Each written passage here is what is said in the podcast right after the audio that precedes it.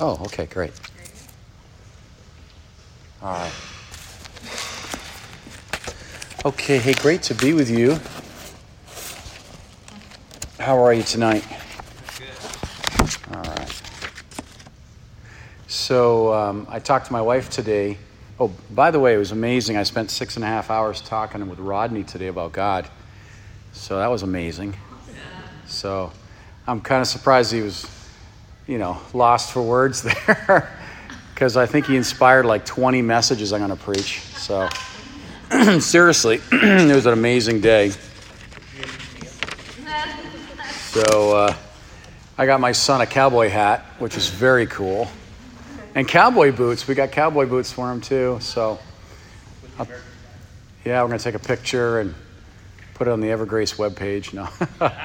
my son is six. I talked to my wife today. By the way, I was telling Chad, it's probably not the best thing to do a marriage seminar without your wife, but um, sorry about that. Um, she's amazing. I talked with her this morning, and uh, so she's with me in spirit, and so so much behind, you know, me, and I'm so thankful for her. And uh, 23 years we've been doing this thing called marriage. So I just want to echo what my brother said. None of us have a perfect marriage, but thank God we're growing in our understanding of a perfect Christ. And uh, isn't that good? And we have, uh, I read this statement uh, recently if you want to change the world, go home and love your family. Isn't that a good statement? So uh, we, we are just so much uh, uh, blessed by the privilege of loving our wives and our kids and our neighbors and so on. So, so let's just pray. And I just want to kind of recap a little bit what I said tonight, last night. And um, yeah, just blessed to be here. So, Father, thank you.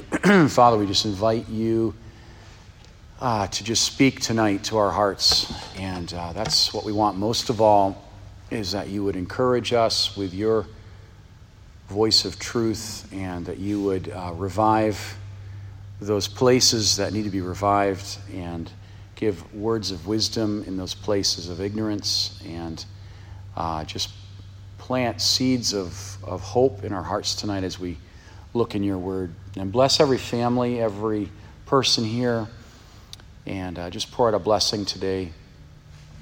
And we just thank you in Christ's name. Amen. All right. Are you, are you ready? Okay. There's no clock in here. That's dangerous. Okay. What? Okay, 810. Oh, no clocks in Texas. I like Texas. All right. So uh, last night was a great night. Uh, we were talking about a bunch of different things, but one of the highlighted points that I want to kind of, you know, make the platform again and kind of jump into a new level was that 101% principle. And when I read this by uh, John Maxwell, it really changed my perspective on relationships. And this, this is not only for marriages, this is friendships, this is uh, teammates, this is workmates, this is um, even our own self, how we relate to ourself. And that's taking uh, the 1%, let's say there's 1%, it could be greater, uh, let's say 1% that's healthy, and devote 100% of our attention to it. Now, isn't that awesome? Yeah. Now, think about that for a minute. Like, it's so easy to be the other way around. Try to change the 99%, right? Or change the, the, the, the things that are wrong. And before you know it, we're knee deep in, in all kinds of stuff, and we get, we get kind of in the quagmire of the troubles or the things that we want to change in that person or what we want to change in ourselves or and uh, we were saying last night that oftentimes a lot of times with anger is that we see things in other people that we don't like about ourselves. Okay, I don't know about you, I've been there many times, and how that this principle changed my life because this is how God looks at you and I. He looks at us in Himself. And that's a, that's a game changer, right? That it isn't, it isn't um, what we're trying to fix but it's being loved by God, and God is uh, healing these areas. So think about that just in a practical way. Um, I don't know about you, I've been in many situations where um, we can be like the fix it man, you know? And in a marriage, that's not a good thing to do. it's not a great thing to do, right? Because as men, we like to fix things, you know, get the hammer and the screwdriver and the wrench. And for the woman, that's, you know, that, that doesn't, she doesn't respond so well to that. I mean, I don't want to speak for the ladies, but I've learned this the hard way that in trying to fix the lady, that's not necessarily what they want. They're more interested in you hearing them, loving them, and uh, assuring them, right? So, we said last night about the importance of sowing, and I, I want to really kind of dig into that tonight a little bit. Sowing. Um, you know, and I want us to turn to 1 Corinthians chapter 9. So, in relationships, um, that first half of that word relationship is to relate. Isn't that interesting? Like to relate. So, as Pastor Chris was saying, that your relationship with God affects every area of your life. Okay? Every area of our lives. How we relate to God is how we relate to ourselves. And how we relate to ourselves is how we're going to relate to people. Okay? So that's kind of an important point tonight that how we relate to God, if I grew up in a broken home, maybe my idea of authority is broken, maybe. Or maybe we had a, an over domineering mother and, so, and a passive father, then that's going to translate in how I relate to God and to relate to people. Okay? Or let's say we have had a healthy relationship where we've had a good example. Okay? And so when we read Scripture, we have the uh, balanced understanding of who God is as our Heavenly Father, and we're able to relate to Him properly. Okay? This is why in, in Baltimore, uh, I have the privilege of, of working with Pastor Schaller and many other great pastors in counseling and, uh, and just serving our church. And uh, it, I don't know about you, it's such an interesting age we're living in, isn't it? It really is. I mean, I, I don't know about you. It, there's a lot of broken pieces or moving parts. And, uh, and this is why we're not called to fix people. Amen? we're called to love people. Uh, I was on the plane coming down and it was sitting next to an army chaplain. And uh, when she discovered I was a pastor, she said, You know, how do you do it? Said, how do you, like, how come you're not stressed out and, uh, you know, pulling your hair out and all that? And I said, Well, sometimes I do. Uh, but I said, You know, one thing I learned early on is that I'm not here to change people, I'm not here to fix people. I'm here to love people, and God does the changing. And she loved that. She was like, wow, that's so good because how many times have we been in situations where people are trying to change us? Especially in our spouse, right? Maybe different things that they're doing, or maybe someone that we're dating. We're trying to mold them into what we think we should get, right? But it's a beautiful thing when we're being loved by God and we're letting God love us. And then we're able to relate to God in a, in a healthy way. Isn't that good? Relating to God like He is God and I am not. That's a healthy, that's a healthy place to, to be ordered, to have a, the right order. It's not, it's not this, hey, God, you follow me and listen up because we're going this way. And He'll wait to be gracious and He'll be like, okay, you can do it your way, do your spinning, you can do your, your dancing and all that. And when you're tired, and exhausted, let me call me up, right? I'm laughing because we've all been there, right? And maybe we're there today, right?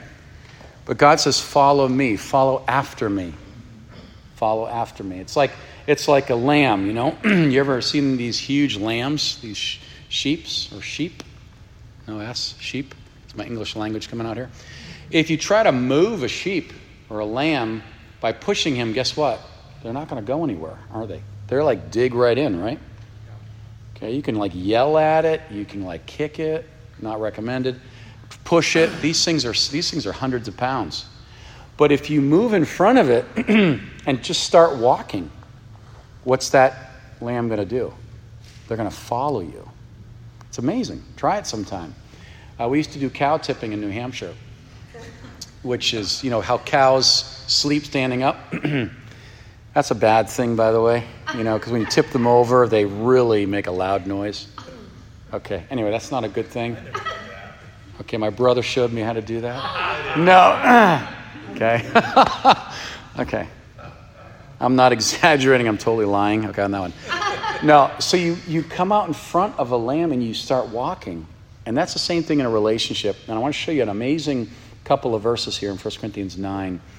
But, but notice this sowing, sowing, sowing, sowing, sowing, sowing. If I don't like something or I want something to be different, or let's say we want to move in a certain direction, let's say we have a vision, instead of trying to persuade or convince or drag, drag our spouse in a direction, okay? Like the Neanderthal man, right? We can do that. It's not recommended, right? Instead, we sow. We sow the vision. We sow forgiveness. We sow patience. We sow life. We speak life. And you know what happens? Those seeds go in, like we were saying last night, those amazing seeds. The quality of that seed, it's so small, but the power in that seed has so much potential. Like we were to look at an acorn, you plant an acorn in the ground, it dies, and then before you know it, in a few short years, it's a huge mammoth of a tree, right? It's the same thing in our relationships. We're sowing, we're speaking, we're encouraging. And you know what happens? Something is growing. It might not change overnight, but you know what? We are being changed. And instead of asking my spouse to change, asking my roommate to change, asking my teammate to change, or uh, we are we are the example of change. Isn't that good? I don't want to sound like Barack Obama here, but we bring the change. We are because of Christ. Amen. He is changing us. Okay. So the platform is this: is that there's that one percent, or hopefully it's it's greater than that, but there's that one area of healthiness, and we're fanning it, we're bringing attention to it, and we're feeding it, and before you know it, uh, we are seeing great growth, okay? By the grace of God. So, are you with me so far? Is this good? All right, great. Amen? Okay. I'm a little Pentecostal. I like a little bit of noise. I'll try to behave myself up here, okay? All right, 1 Corinthians 9. Uh, notice this. There's an interesting verse here.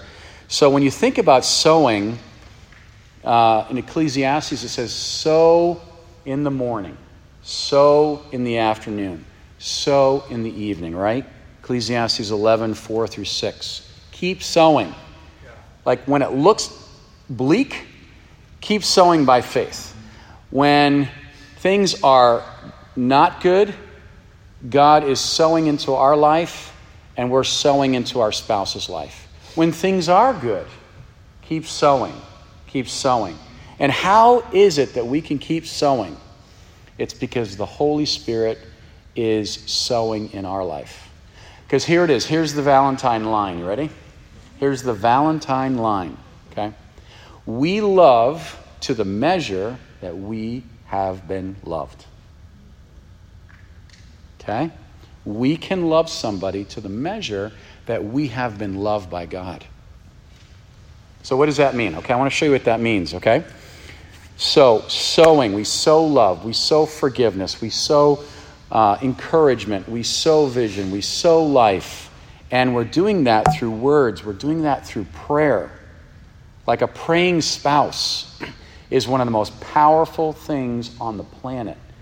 Like when my wife says that she prays for me, I can feel that because we know that uh, our wife, it's not 50 50, by the way. Our spouse is not 50 50. It's 100% and 100%, right? It's amazing. All right, look at this in verse 5. This is an, I've never seen this before, but I like it. Uh, 1 Corinthians 9 5. So we love to the measure that we've been loved. And this is kind of like I'm kind of deliberating on this platform because I, before I jump into this, that's an important point. Because God is saying, my mission in marriage, or my mission in a relationship, or my mission in planting a church is that I would love you deeply. Because you know what? We can't love people to the measure unless we have been loved by God. Because I don't know about you, I don't have it to give it unless I receive it. Yeah. So I love my brother. My brother uh, loves, prays, sweats, and, and tears, and all of the above because he not only uh, cares, but he loves, right? And that's why he's a pursuing pastor. I love that. I'm going to remember that. Jeff gave him that title. All right. Have we not power to lead about our sister? A wife. It's an interesting question. Have we not power to lead our wife? Do you see that? Our sister, as well as other apostles and other brethren in the Lord, and Cephas. It's an interesting question because he says, Do you not have the power to lead your wife or your sister? Now, I've never seen a verse like that before because in a relationship, hopefully, there's only one leader, okay? Just like in the kitchen, hopefully, there's one cook, right? Because if there's too many cooks, you spoil the meal, right? And he goes on to say, how, does, how do we lead our wife? It doesn't say, how do we drag our wife? It doesn't say, how do we manipulate? It says, how do we lead? And I really believe it's, it's, it's answered here in the coming verses. So he goes on to say in verse 7 Who goeth to warfare any time at his own charges? Who planteth the vineyard and eats not the fruit thereof? Or feedeth the flock and eat not of the milk of the flock.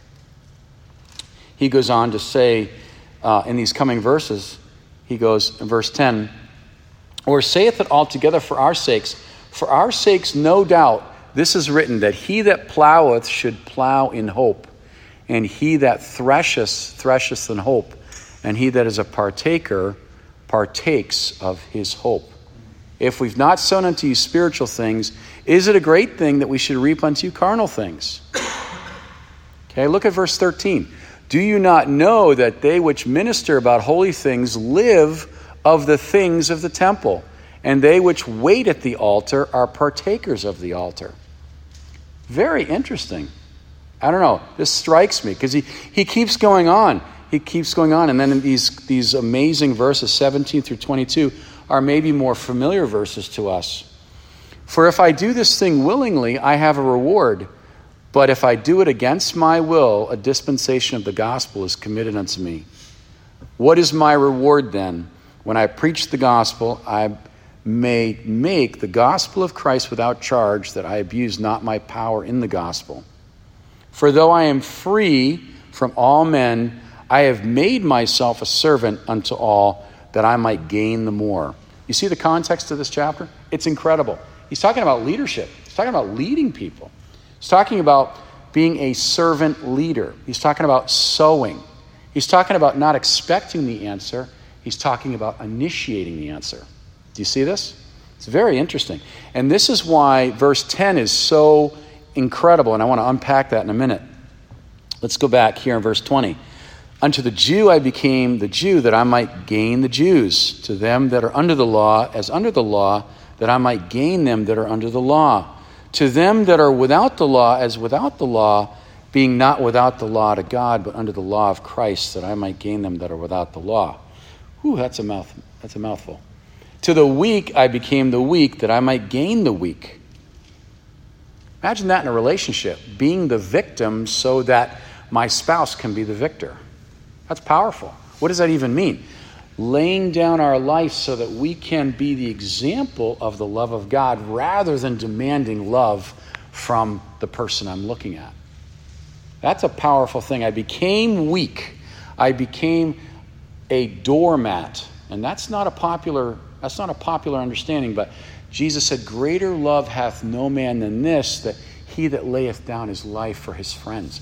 And by the way, just to encourage us tonight, we have no idea how to lay down our life. I don't know about you, I don't. I might think I know how to lay down my life, but it's very, it's very different maybe than what God is saying. It means that literally I'm putting that person first and being weak. Okay? It's amazing. Uh, so let's look back at verse 10. Are you still with me? How can we lead our wives? How can we lead our teams? Maybe we're a professional person here. How do we lead our kids? Uh, I have a six year old, and I'll be honest, he teaches me more about God than uh, most things going on in my life these days. Uh, aren't kids great? How many people have kids here? Anybody? Okay. oh, Lord Jesus. Okay. the gasp in the front row here. I mean, my kid, he, he is, uh, he surprises me. I mean, it's incredible. Um, and he's really spiritually uh, keen. It's really powerful. But um, I want to segue in a minute here, but what does it mean to plow in hope? Okay? Sow in hope. We said last night that hope is an expectation that God will work. Do you have hope tonight? Is your, is your hope in yourself? Is your hope in your spouse? Is your hope in uh, your performance or my performance? Is my hope in my intellect? I would dare say that's the dangerous place to put our hope.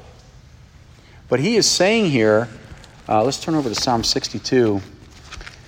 Put your hope in the Lord, and he will bring it to pass.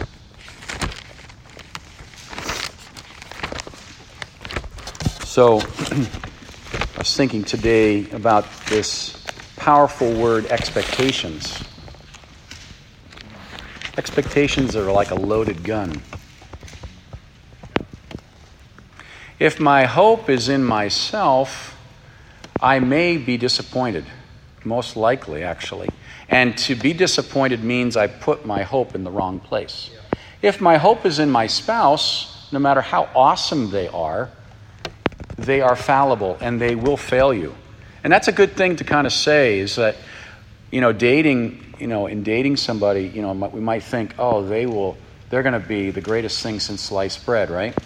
I remember dating my wife many moons ago, and, and uh, we were kind of like blind. We are like, wow, she's incredible, you know, he's incredible, you know, and uh, kind of ignore the, the, uh, the, the things that are kind of quirky, you know. Have you ever noticed when you get married, those little quirky things become pretty obvious things, right? Everything before marriage magnifies after marriage.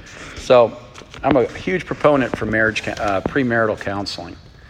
Um, that's a, great way to prepare your hearts. And uh, not that you can be totally prepared, but your heart can be prepared, amen? It's great. And having a good spiritual community like this, it's so good. It's so good because we're all a work in process. We really are. It's incredible. Okay, look at Psalm 62 for a minute. Um, so I want us to kind of remember this thought. I can love based on how much I've been loved. Okay? Okay? You know, how can we love our spouse? Well, it's a decision, isn't it?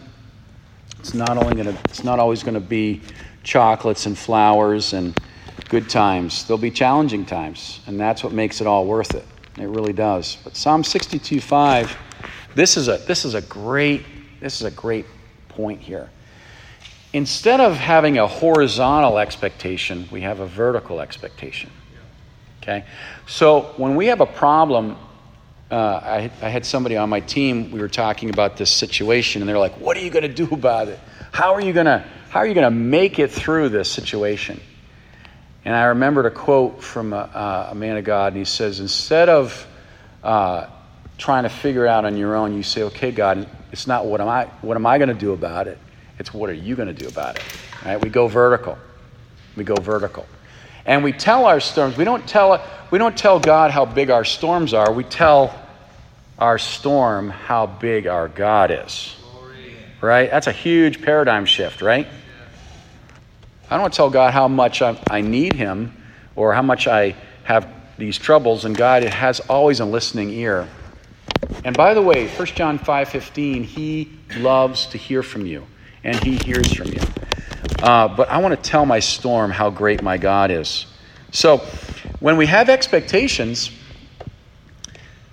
David is saying this beautiful verse, and this really is our saving grace because instead of putting pressure and manipulating, we, we have our expectation go vertical. It says, My soul waits only on God, for my expectation is from Him. Now, those are some powerful words, aren't they? Yeah. What does that even mean? Instead of, instead of looking to have another sinner fulfill or complete our need, which is sounds great in the in the movies, but it's not it's not accurate. But we say, God, okay, you fulfill me, you feed me, you speak to me, you encourage me, and the overflow will go to my spouse or go to my team or go to my kids or go to my friendships, right? But if I'm looking this way, it, there's a lot of collateral damage that happens, right? Misunderstandings, reactions, um, maybe nothing happens, right? the more we put pressure, maybe the, the, the, the, the least of things will happen. So, I want to kind of have us think about something interesting. Uh, are you with me so far? You still with me? You're doing great. You're doing great. I know it's been a long day, uh, but you're doing awesome. All right. My expectation is in Him. Now, this shifts the responsibility to the Lord. So now I have a secure relationship rather than basing my security on my spouse. Because we know as time goes on that people change and situations change and we change.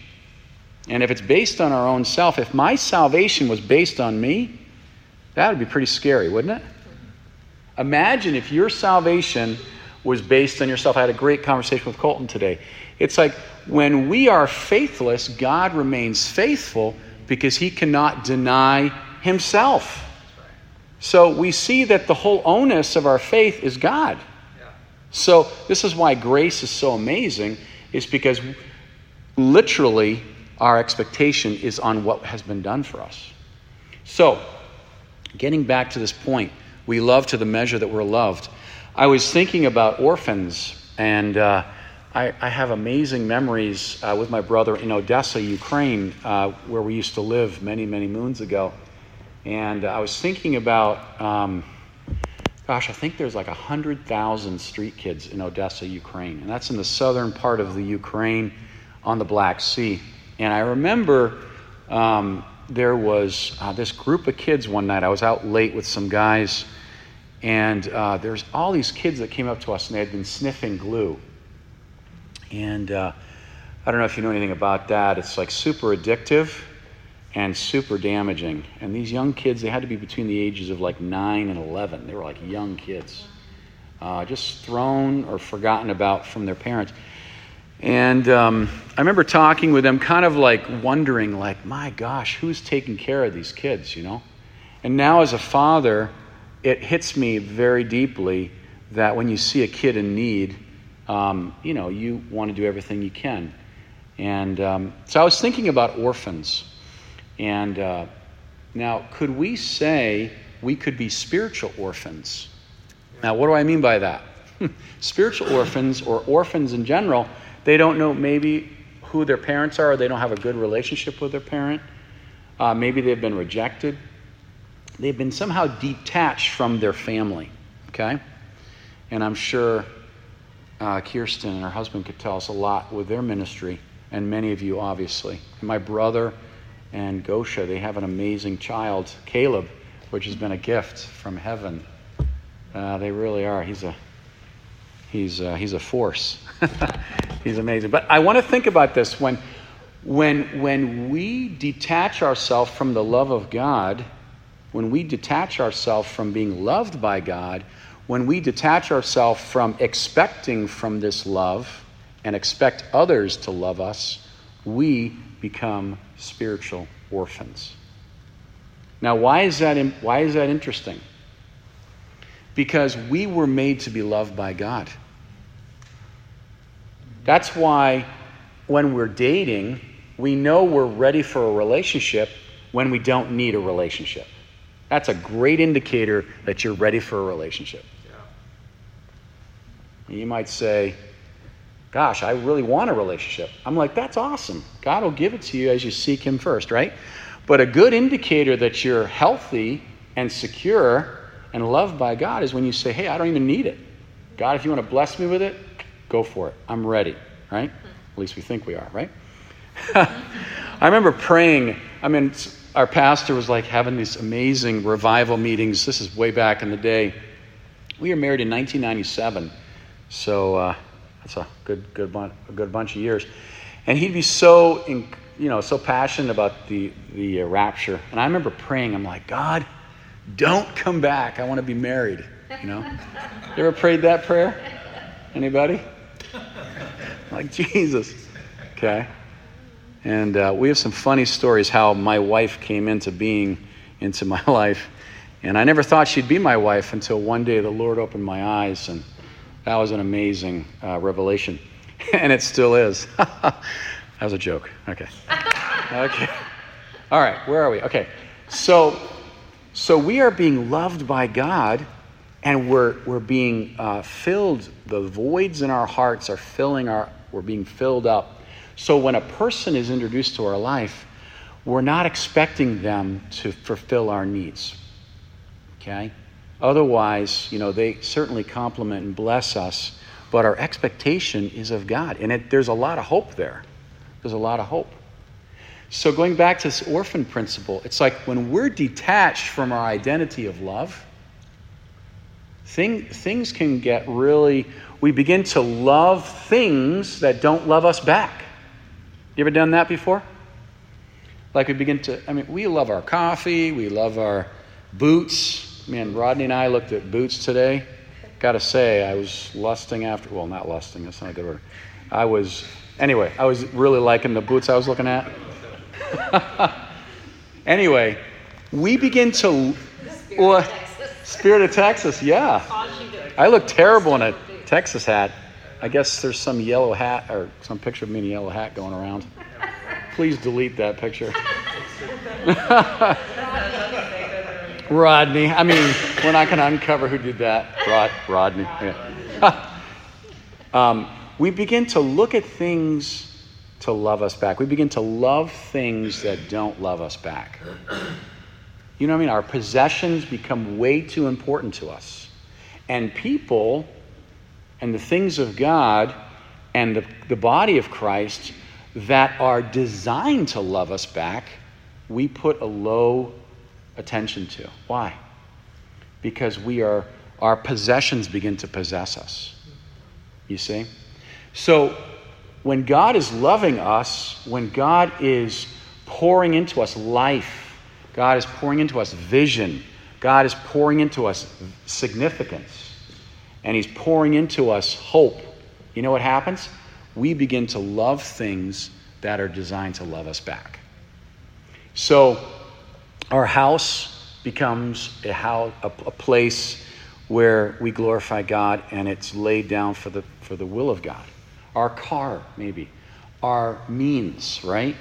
I, I loved uh, Colton's prayer today over that. What was that sports car? Oh, it was a Mustang.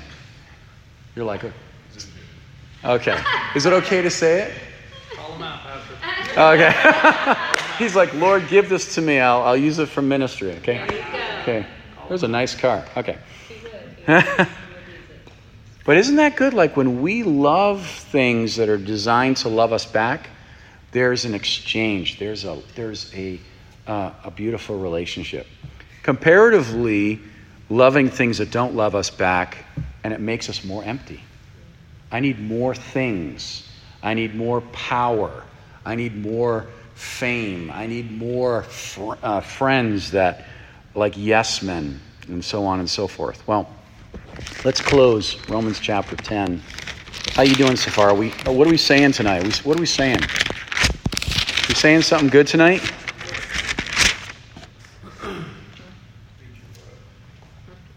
How are we doing on time? I'm just getting going. Wow, it's already been 30 minutes. Wow. Okay. You okay for 10 more minutes? Five more minutes? 10? 15? 10? 10? Auction? Two? Okay. All right. Romans chapter 10. This is an amazing, this is an amazing verse. Romans chapter 10, verse 3. Think about it. The God of love, uh, He has preemptive love. He is loving us before there was a need for us to be loved. Isn't that good? You and I cannot mess up the love of God. No matter what we do or don't do, He is pouring out His love. Now, imagine that in a relationship. Let's say there's problems, okay? Let's say there's problems in the relationship. What do we do? we, our expectations is in the Lord. We say, God, fill me with affection, fill me with hope, fill me with words. Help me to identify that 1%. Help me to find the health because I want to I'm so easily gravitating to the thing that's wrong. It's very easy to be constructively criti- uh, to have constructive criticism. It's easy to be pessimistic or it's easy to be instructive. Right? But instead, love wins. Yeah. Right? Love wins. Grace changes everything. I keep saying that. I love that. Right? Because love is messy. Love is messy. I remember I, I love a I love a neat home. I love a neat home, right? Bless you. Come out of it. uh, and I remember my son, he would throw his toys all around the house. It was like you come home and it's like a landmine, you know, it's like and I love a clean, neat home. And if you look at my desk, it's got to have its own things in order because I don't know I'm, I'm kind of OCD that way. I got to know, I got to have it right, right? Uh, it runs in the family. It does. So when I come home and my son has thrown everything everywhere, I say, "Wow, love is love is messy." I love this kid, um, especially when he throws food. He used to throw food, which was not cool, but anyway, love is messy. And uh, so look at Romans 10:3. So how is it how is it that we can not have an orphan spirit in our, in our, in our relationships? How is it that my expectations can be healthy rather than misguided? A misguided expectation is I'm looking for something in someone they don't have. I'm looking for something in somebody that they don't have. I want them to have it. I demand that they have it. I need that they have it. And guess what? They don't have it. What am I going to do? Am I going to am I going to apply pressure? And then it gets worse. But instead, we go vertical. We say, "Okay, God, you love me. Okay, God, you speak to me. Okay, God, you uh, breathe on this dry bones." And you know what? He does. And then our relationship shift to from what I think should happen, from my control to being spirit led. I begin to lead my wife in the direction of God. Not drag her or him, for that matter, but we are investing and loving. And in the bad times and in the good times, in sickness or in health, uh, we, we are being loved by God. Isn't that a great way to live? It's a great way to live. It's a great way to live. I'm thinking of a few jokes here, but let's look at Romans 10 3. Uh, by the way, it's good to laugh in a relationship, isn't it? Laugh at yourself or with your spouse, but I laugh a lot at myself. That's healthy. By the way, don't take yourself too seriously. Amen? Amen? Get a lot of. How about this side of the room? Amen? Okay, good. Thank you, Rodney. That's good. All right. Hey, I'm excited about this. Do you like talking about relationships? It's crazy good. It's like love is messy. But don't we discover God? It's like, oh Lord, is there such a thing as a per. By the way, if someone says they have a perfect relationship, they're lying to you. I'm, I'm sorry to break it to you. Right? And that might sound odd to hear that, but we're all works in progress. We are, we're imperfect people surrounding a perfect God. And we're constantly sowing. By the way, if I'm not sowing, the devil's sowing. Right. If I'm not sowing, the TV is sowing. If I'm not sowing, then my demonic neighbor might be, might be sowing, right? Yeah. So I want to be proactive and say, hey, you know what? Grace says, give what's not deserved, and mercy says, I'll take away what is deserved. So when your spouse is maybe breathing fire or have, has horns come out, maybe when you have horns coming out of your head, right? You ever have that happen? no, never. Okay. what do we do? We're just like, okay, God, I need extra grace today. I need you to love me, and I will uh, reflect that to my spouse. And this is what Romans 10 3 says. Uh, don't you love this verse? This is how we can uh, avoid an orphan spirit. We can stay attached to the love of God. We can stay connected to our heritage. And it says this For they being ignorant of God's righteousness. Okay, there it is. When we lose sight of our image, who we are in Christ, the moment we lose sight of that and other things try to try to prop us up, what happens? They become ignorant of God's righteousness. They begin to establish their own righteousness because they've not submitted themselves un- under the righteousness of God. So, isn't that a good verse? So, what do we do? Instead of trying to fix ourselves or, or fix another person or try to figure it out, we just submit to the righteousness of God. We say, okay, God, tell me again who I am. Tell me again who you are. Lord, tell me again. Tell me again. And you know what happens? We begin to be renewed in our minds and we become encouraged. And the outward circumstances do not have to uh, dictate our inner peace. The outward circumstances, what's happening, what's not happening, uh, because marriages today and relationships today, the devil fights anything with, with unity, right? Yeah. But when a believer knows who they are in Christ, there's security. Right?